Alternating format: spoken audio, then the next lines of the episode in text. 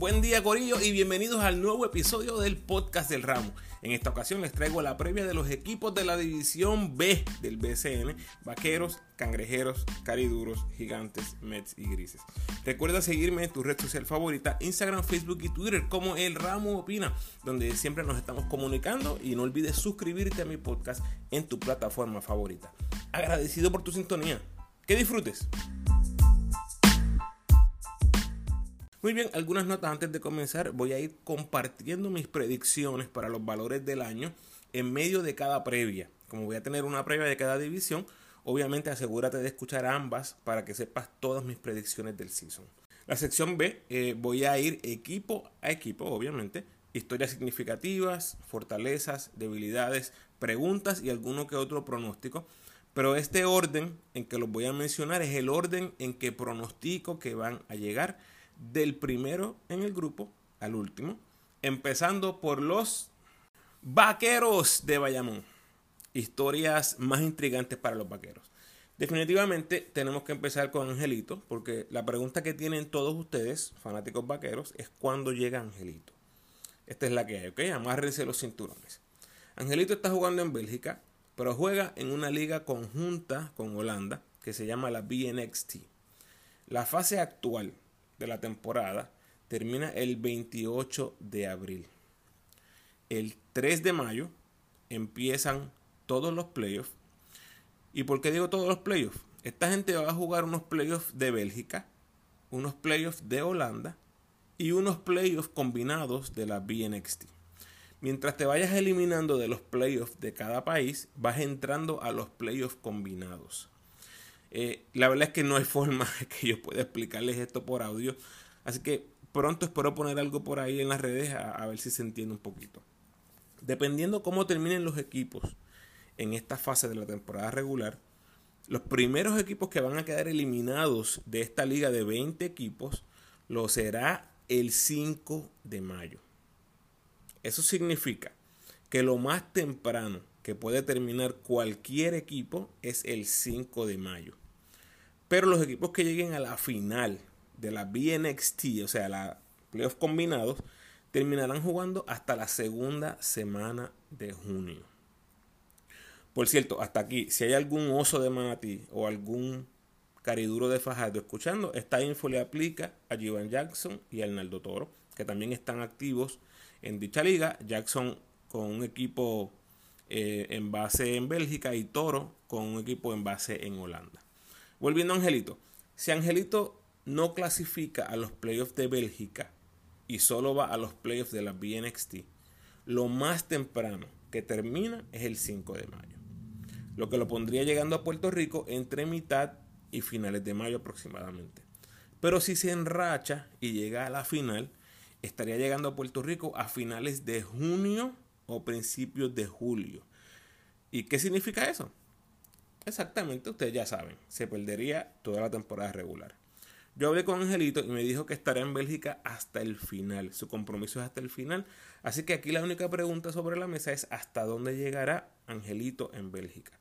Su equipo juega para 6 y 5 con él en uniforme. Así que no parecen ser contendores al campeonato. Lo que lo debe traer a Puerto Rico en algún momento de mayo. O sea, lo veo perdiendo dos meses de la temporada regular del BCN.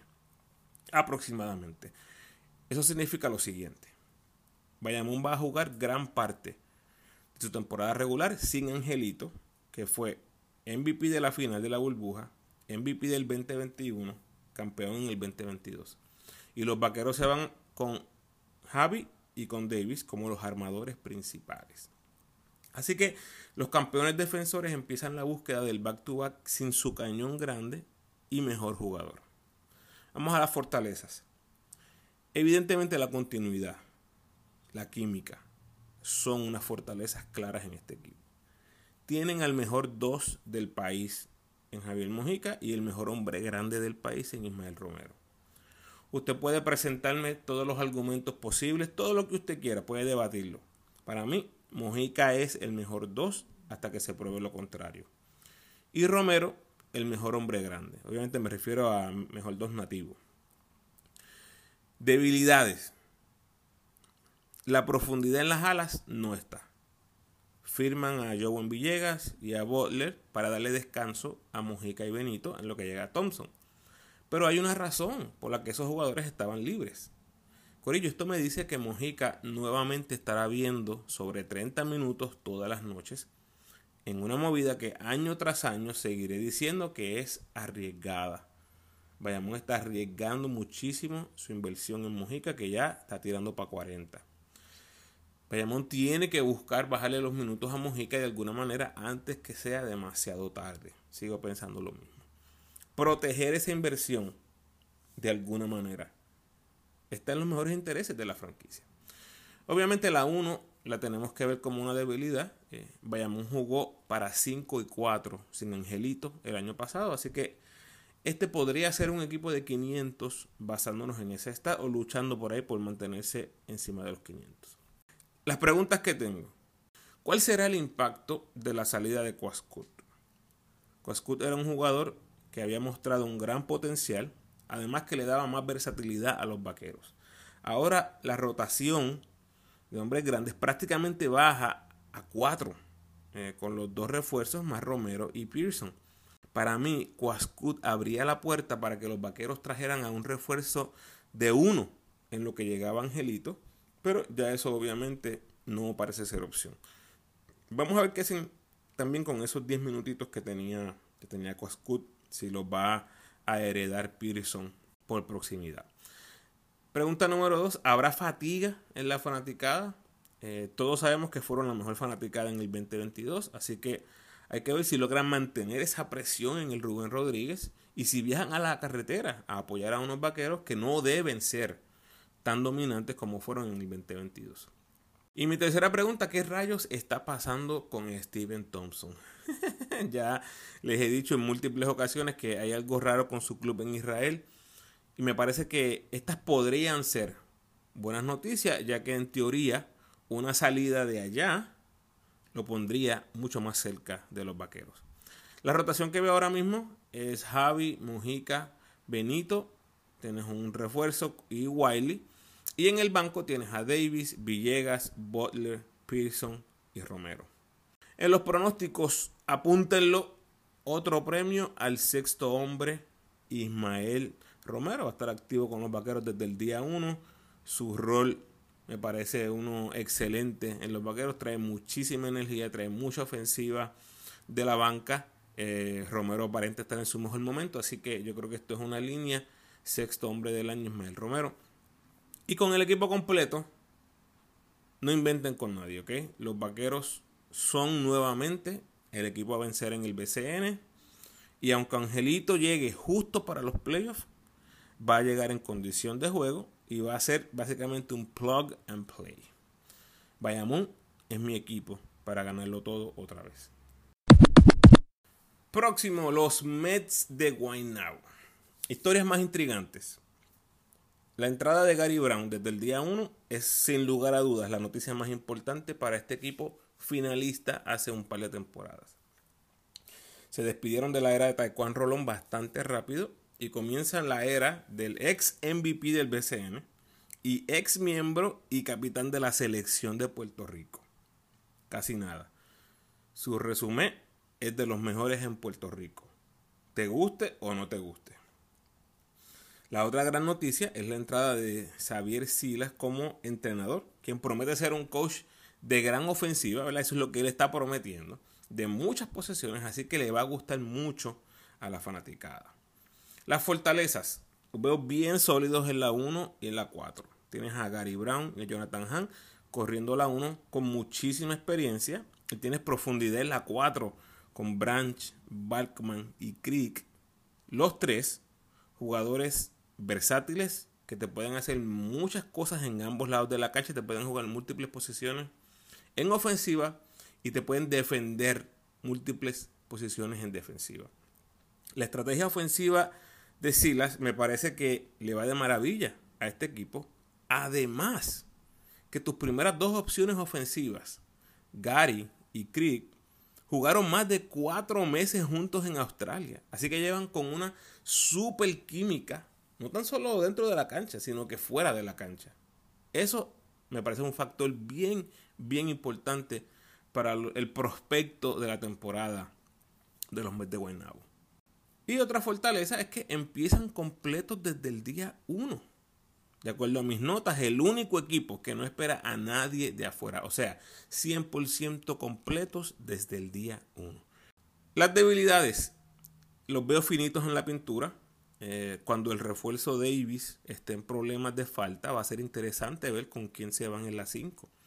Añadieron a Álamo como seguro de vida. Así que esa parece ser la respuesta inmediata, ¿verdad? Al momento.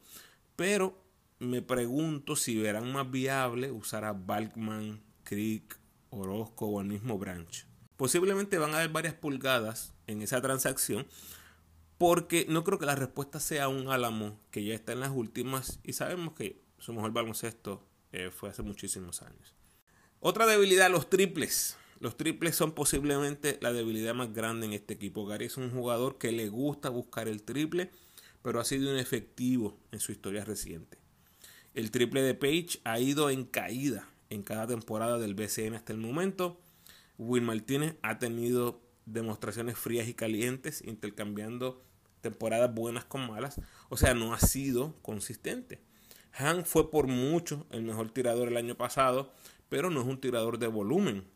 Eh, Crick estuvo desastroso en el 2022 y Crawford nada del otro mundo. Lo que quiero decir es que si este equipo es de los últimos en porcentaje de triples, como lo dice el papel, antes de tirar la bola al aire, y jugando a un pace elevado, como ha prometido el coach que va a hacer, ya ustedes saben qué significa esto. Muchos rebotes largos, estás dando muchos puntos fáciles en transición para el otro equipo, muchos fast break y eso siempre es peligroso. Las preguntas más significativas que tengo con este equipo, eh, hablando de esos triples, ¿Podrá este grupo de coaches trabajar ese porcentaje de triples como equipo y elevarlos a otro nivel? Me encantaría pensar que este grupo de trabajo tiene algo diferente y puede poner a estos muchachos a, lanzar ese balón de una manera diferente. Comenzando por Gary, que por muchos años he mencionado esa faceta del juego como su debilidad más grande y quisiera ver esa mejoría grande en el triple de Gary Brown. Me intriga mucho este muchacho Miguel López, eh, pero cuando llegas a un equipo así, de mucho nivel, pues es difícil ver el impacto. Eh, me encantaría verlo con buenos minutos, a ver cómo le va la 3, eh, pero eso significaría sentar a Balkman y eso pues no lo veo pasando. Otra pregunta que Jason Page aparece. Es un tipo que tiene ex NBA en el resumen pero no ha probado nada en el BCN todavía. Tiene mucho que probar todavía, pero tiene un coach que confía en él, así que ya veremos si ese factor coach cambia las cosas. El potencial lo hemos visto. Juegos con sobre 30 puntos, eh, muchísimos triples. O sea, cuando, cuando viene caliente eh, es impresionante. Pero en otros partidos desaparece por completo. Eso no son buenos indicios. Y mis otras preguntas, ¿qué pasará con Ben Moore, candidato en el 2022? Eh, ¿Qué pasará con Brima, la figura defensiva más dominante posiblemente en la historia de la final del BCN, con su performance en el 2021? ¿Qué pasará con ellos dos? Eh, creo que son nombres que nos gustaría escuchar en algún momento, a menos que David nos haga olvidarnos de, de esos tipos. La rotación, no espero muchas sorpresas. Eh, Gary, Page, Crick, Balkman y Davis, con Han, Will Martínez, Crawford y Branch como los más que verán minutos de la banca. Aunque la estrategia ofensiva del coach posiblemente abra espacios para más minutos del resto de la banca. Si, como él dice, va a ser un fast pace, esto va a demandar muchísimo de la condición física de los jugadores y el que no esté apto para eh, responder a ese llamado del coach, pues obviamente va a haber más, más minutos en la banca y esto se va eh, a abrir oportunidades para otros jugadores, tal vez más jóvenes que pueden aguantar ese trote. Los pronósticos, eh, Branch pudiera ser uno de los candidatos a sexto hombre, pero está duro destronar al cubanazo. En, la, en la temporada ideal, Onsi Branch es un tipo con unos números eh, impresionantes. Te puede estar cerca del triple double. No se supone que tenga tantísimos minutos, pero definitivamente si los tiene, si tiene ese de 20 a 25 minutos por juego, de alguna manera, yo creo que va a poner sus numeritos cerca del doble dígito en puntos, este, cuatro rebotes, cuatro asistencias, se miran, se mirarían muy bien saliendo de, de la banca. Gary Brown es mi candidato para MVP del BCN en la temporada 2023. Va a estar entre los líderes en puntos, robos y asistencias. Va a ser el armador más rebotero del BCN y va a estar jugando en un sistema up tempo, por lo tanto con numeritos un poco más robustos de lo usual, además que estará jugando desde el día 1. Todo esto es receta perfecta. Los últimos dos MVPs del BCN empiezan fuera de la liga. Curiosamente, los dos armadores de los últimos dos equipos campeones. Gary tiene vía libre y lo sabe. Si se mantiene saludable, si se mantiene saludable, Gary es mi MVP. Muy bien, próximos gigantes de Carolina, las historias más intrigantes. Aquí hay varias historias que me parecen intrigantes, pero realmente una sola es la más importante. Obviamente me refiero a Tremont Waters. Los que me han venido escuchando durante los pasados meses, pues ya estarán acostumbrados a escucharme hablar de Tremont.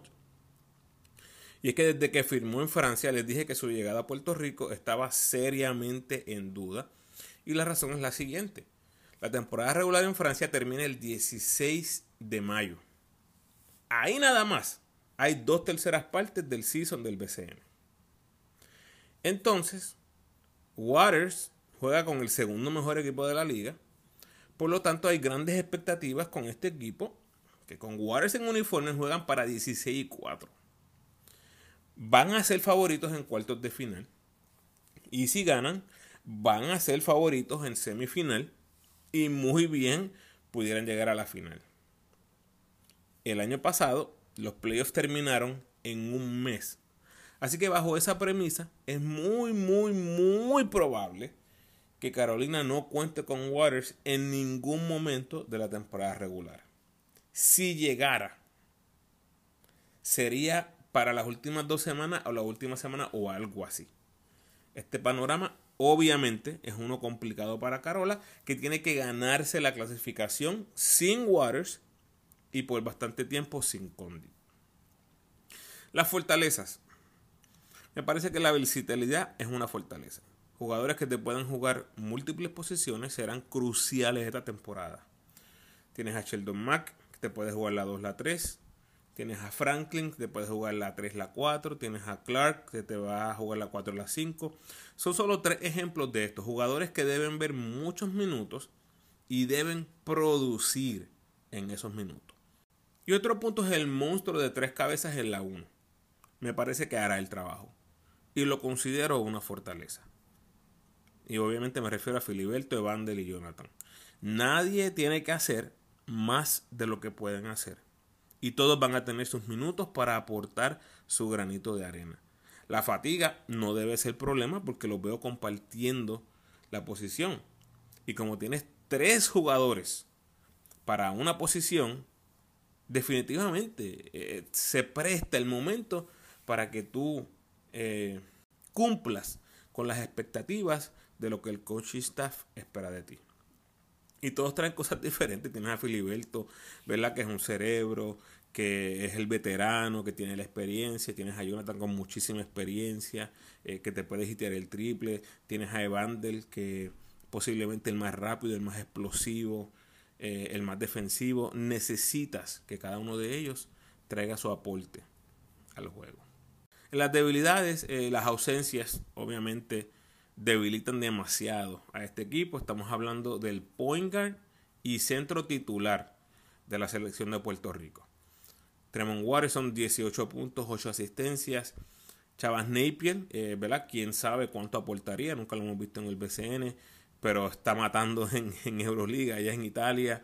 Eh, Condit son 12 puntos, 7 rebotes, 57% de campo.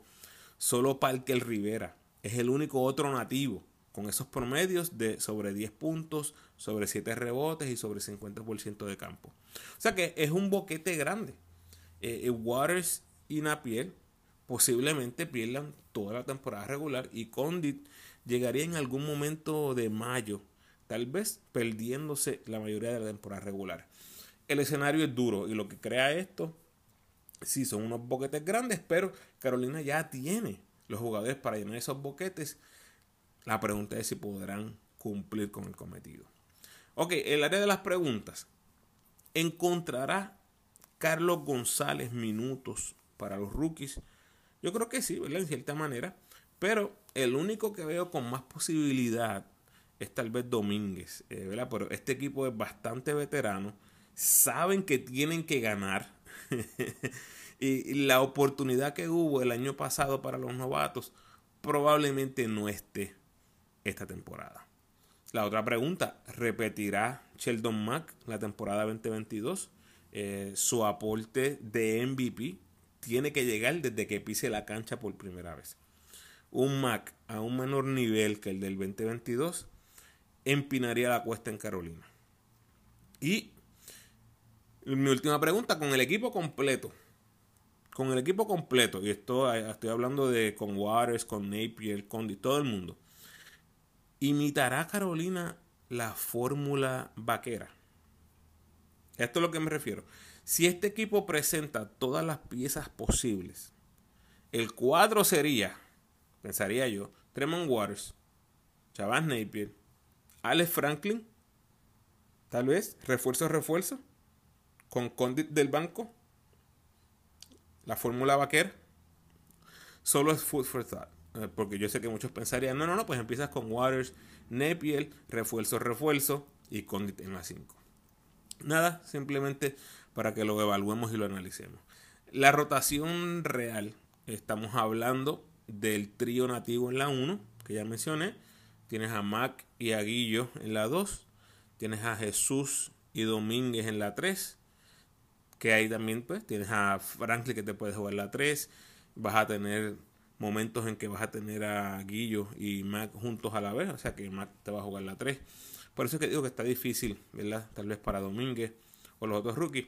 Y en la 4 y la 5 tienes a Clark, Franklin, Torres y JJ Romer, que deben haber minutos en algún momento para este jugador novato.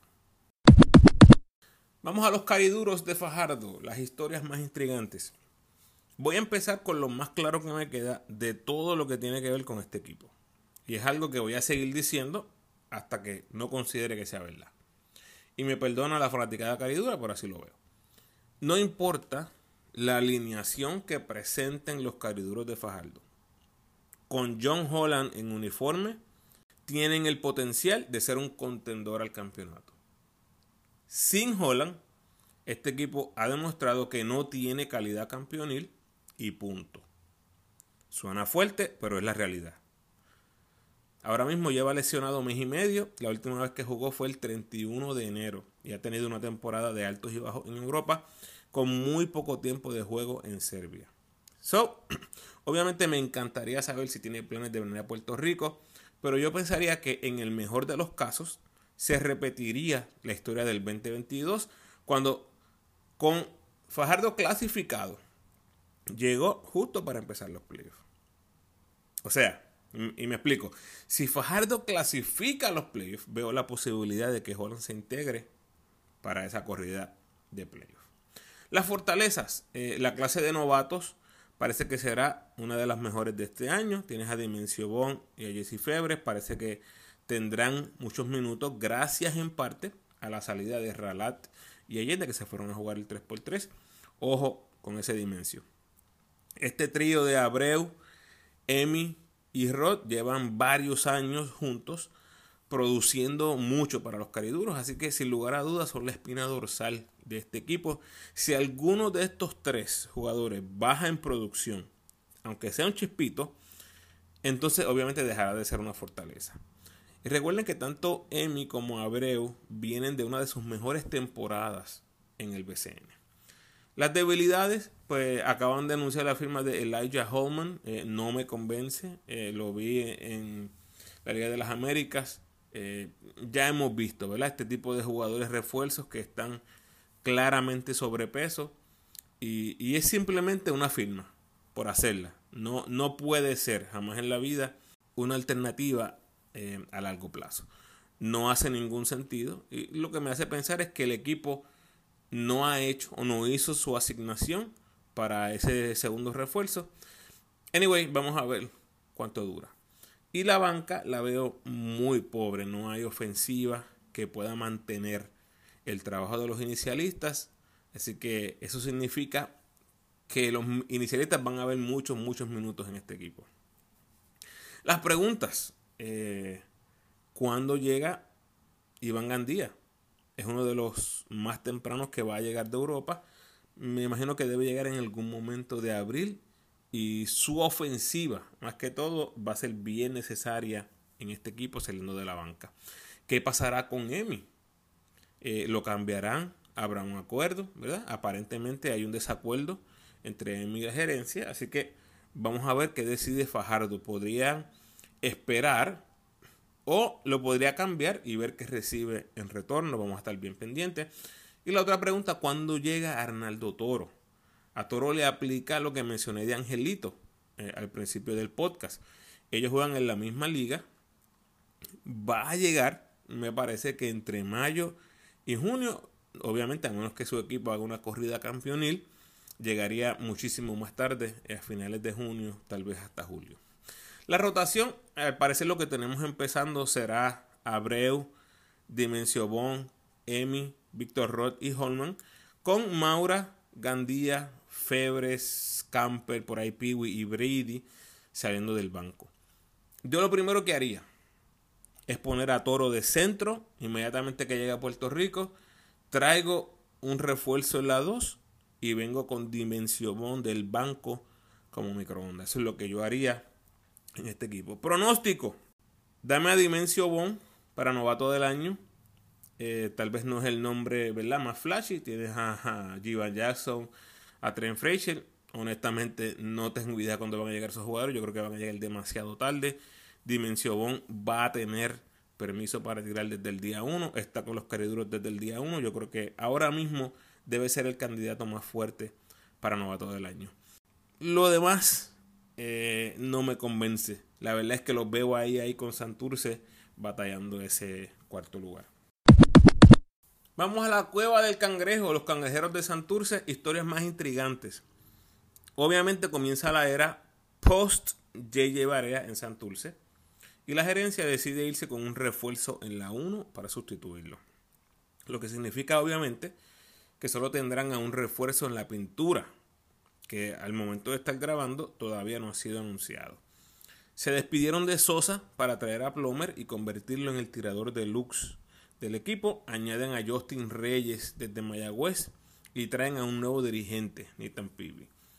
Muchos jugadores nuevos en este equipo que busca una nueva identidad ante la salida del glorioso Barea. Las fortalezas. Sin lugar a dudas, la cartera del apoderado es la fortaleza más grande de este equipo. No importa con qué refuerzos empiecen, estoy 100% seguro que los refuerzos que tendrán al final de la temporada serán mejores que estos dos que están empezando, obviamente, asumiendo que se van a mantener competitivos, luchando esas posiciones para entrar a los playoffs. Y que conste, estos refuerzos que vienen para Santurce tienen que ser carga equipos sí o sí. Vamos a debilidades. Lo primero, cero química. Muchas piezas nuevas que tienen que aprender a jugar juntos. Eso nada más es un reto enorme. Después vas a tener a Clavel y a Reyes integrándose tarde en el season. Y tomemos en cuenta que son dos tipos del cuadro inicial que van a empezar a aprender la libreta del nuevo coach cuando lleguen. A mitad de temporada, dos inicialistas. no importa el nombre que tengan los jugadores y el coach. En este escenario que les estoy mostrando, integrarse tarde siempre es un reto grande. Siempre. No es lo mismo como cuando recibas a, en, en Arecibo el ONU y a Walter Hodge. porque conocen el resto de los jugadores y aunque tal vez tengan un coach nuevo, está esa familiaridad. Aquí va a ser algo completamente diferente. Completamente diferente. Así que creo que ese va a ser un reto enorme que van a tener que vencer este equipo. Y la banca me parece una de las debilidades de este equipo. Con la excepción de Cliff, nadie ha sido parte integral de un equipo ganador de nivel campeonil en los últimos años. Las preguntas. ¿Qué puede hacer Nathan Peavy en su regreso al BCN? Tuvo una corta carrera en el BCN y en la selección. Gran potencial como jugador que nunca pudo mostrar de forma prolongada. ¿Será que se le dará como coach? Eh, ¿Qué tipo de actuación necesitarán de Holloway para poder mantenerse competitivos?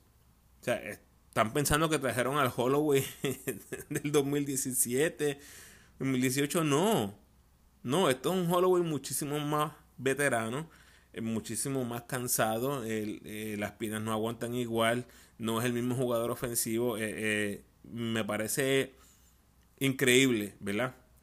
Que primero, la primera firma que hicieron, Pierre Jackson, nunca dijeron nada y ahora con tu Holloway, la esperanza de que sea es que un carga equipo, y lo dije, los refuerzos en, en Santurce tienen que ser carga equipos. Acuérdate que desde el punto de vista nativo, acabas de perder a José Juan Barea, que eran de 15 a 18 puntos, las asistencias, o sea, es, es complicado, porque lo están cambiando con un refuerzo. Entonces estás cambiando esa producción nativa por un refuerzo, ahí te hace un boquete gigantesco en el resto del plantel. ¿Y qué tipo de aporte? Pueden tener Moncho, Vasallo, Cleompen, jugadores que están en el ocaso de sus carreras. La verdad es que algunas de estas firmas eh, hacen a uno ¿verdad? rascarse la cabeza porque eh, está difícil ver ese impacto. La rotación que veo, con el equipo completo, los cinco al final del juego, vas a tener a Holloway, Clavel, Reyes, Matías y al refuerzo en la 5. Del banco tendrías a Cliff Durán, Plomer, Guitián, Moncho, Jaden Martínez y por ahí los que menos deben ver acción, ¿verdad? Caratini, Penn, Vasallo, Betancourt, Palermo y Hawkins. Pronóstico. Dame a Alfonso Plomer también como un candidato fuerte para novato del año. Ya dije que Dimensión es mi candidato, pero sin Clavel ni Sosa en el camino, la mesa está servida para tirar hasta los calzoncillos, ¿verdad? Como se dice vulgarmente. Yo creo que las tiene todas Alfonso Plomer ahí para tirar muchísimo. Ofensivamente tener un impacto grande en este equipo. Y si hay un jugador que tiene todo preparado para quedarse con este equipo, me parece que ese es Ángel Matías, ¿verdad? Desde el punto de vista de nativos. Sin Clavel y sin Reyes, eh, Gian posiblemente llegue en algún momento de mayo, finales de mayo. Eh, Reyes, finales de mayo o finales de junio, dependiendo cómo le vayan los playoffs. Por lo menos por dos meses, este va a ser el equipo de Ángel Matías. De nuevo, como presencia nativa principal. Yo creo que esos dos meses es tiempo suficiente para convertirse en la figura nativa de los cangrejeros y el candidato principal para el premio al jugador de más progreso. Dame Ángel Matías. Y finalmente los grises de Humacao. Las historias más intrigantes. Aquí tenemos la llegada de Roca, de Canen y de Barea. Tipos competitivos y ganadores. Eso nada más son buenísimas noticias para una franquicia que ha tenido un pobre desempeño en su historia en la liga. Lo que está ansiando esa fanaticada es un equipo competitivo y por lo que hemos visto hasta el momento, esta gente viene a competir. Las fortalezas. Evidentemente el hecho de tener tres refuerzos nos obliga a ver este equipo de una forma diferente. Rápido pensamos en los Mets del 2021. Empiezan con Deadmond en lo que llega a Stockton. Y ya hemos visto que Stockton es uno de los mejores refuerzos que ha pisado Puerto Rico en los últimos años sigue teniendo grandes temporadas en la G League entre los líderes en asistencia y la isla parece ser un destino predilecto para el hijo del mejor armador en la historia de la NBA. Búscalo, hijo. Otra fortaleza es la continuidad de los nativos. Eh, los jugadores que terminaron la temporada pasada repiten casi todos y eso siempre es bueno en cuestión de química. Y me parece también otra fortaleza que Karen es un coach correcto para este equipo que está buscando crear una identidad y establecer una cultura nueva. Las debilidades. El banco. Eh, sin lugar a dudas, uno de los bancos más flojos de Puerto Rico es este banco porque prácticamente ninguno tiene temporadas probadas en el BCN.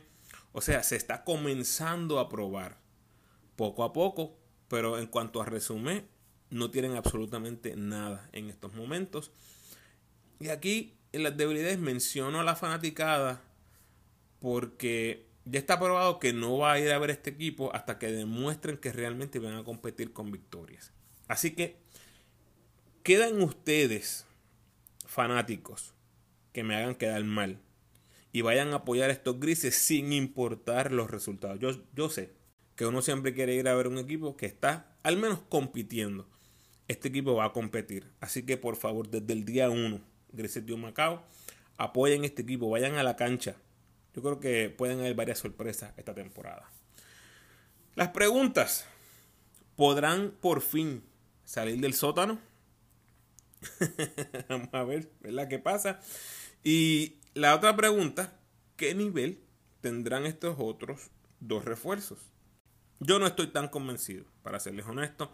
No los critico porque todavía no han metido una bola en el BCN, pero tampoco los voy a alabar diciendo que se van a comer la liga.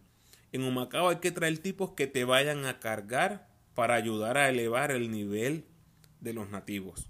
Estos dos jugadores, Soares y Tima, hay que ver qué es lo que traen. Eso es lo único que voy a decir. La rotación.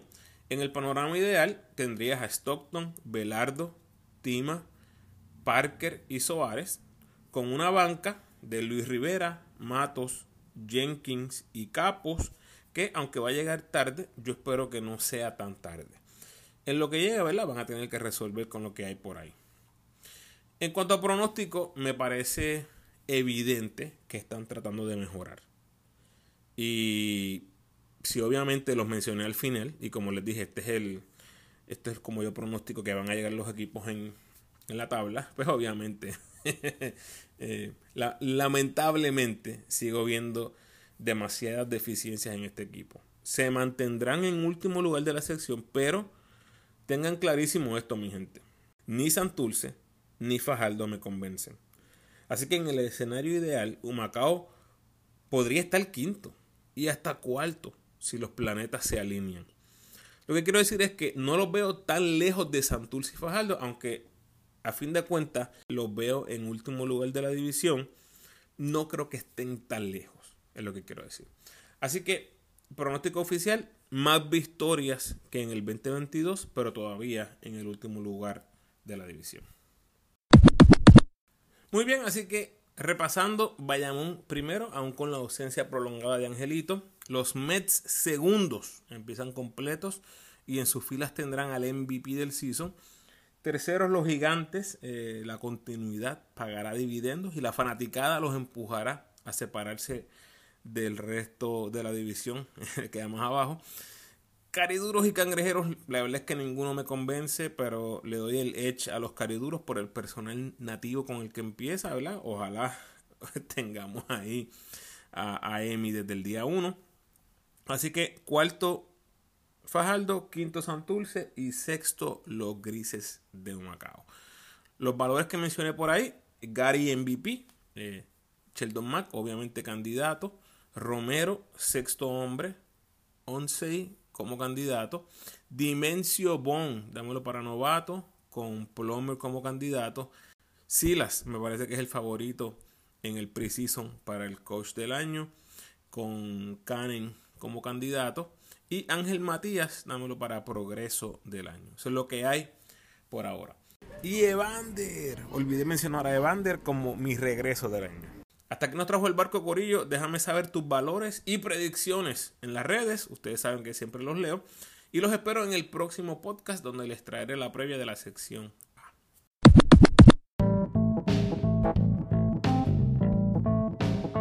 Gracias por sintonizar, Corillo. Por favor, ayúdame compartiendo este episodio en tus redes sociales y con todos los fanáticos de los equipos de área metro.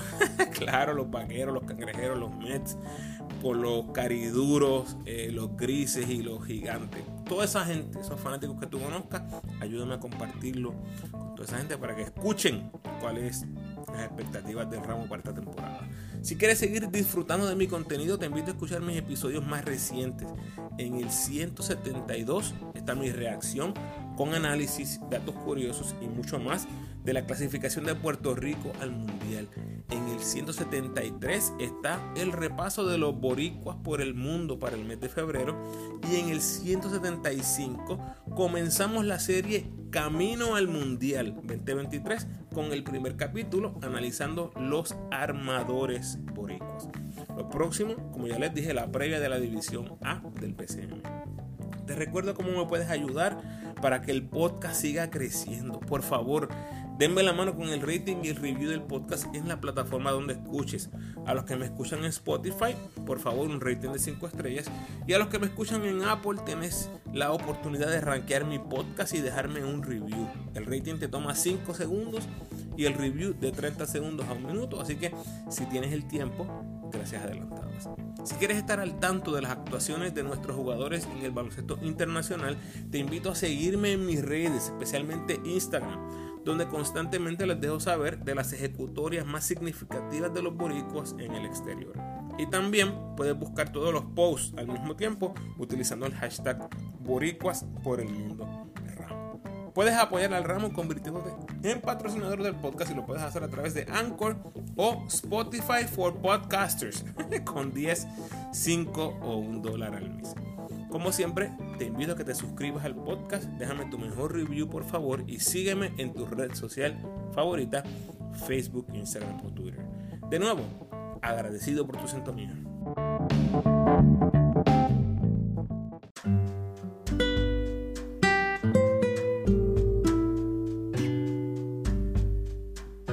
el pensamiento de hoy. Zúmbate con las decisiones que te causen miedo, porque esas son las que te ayudan a crecer. Bendiciones.